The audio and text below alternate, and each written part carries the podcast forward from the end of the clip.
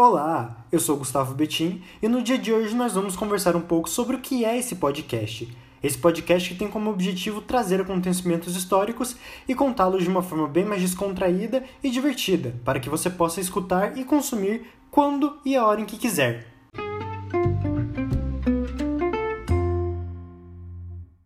E agora nós vamos conversar com Sandy Oliveira, ela que é estudante de licenciatura de História na PUC Paraná. Sandy, você acha que a produção de conteúdos mais descontraídos pode ajudar no interesse e aprendizado dos acontecimentos históricos? Sim, com certeza. Esses conteúdos mais descontraídos, eles podem ajudar a despertar o interesse, né? E melhorar o aprendizado dos alunos em relação aos acontecimentos históricos.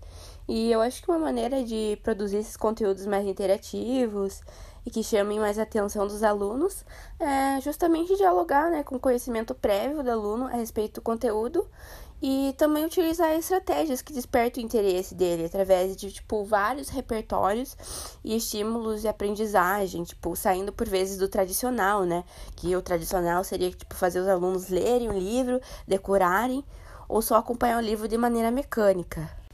Então, diversas estratégias podem ser utilizadas, né? E tem possibilidade de ser difundidas, como por exemplo, né, tendo a base, né, aula expositiva, né?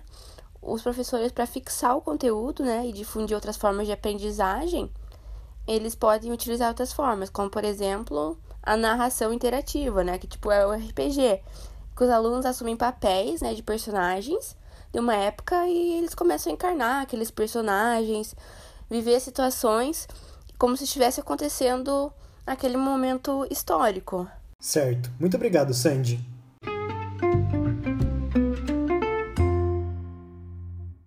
E esse episódio fica por aqui.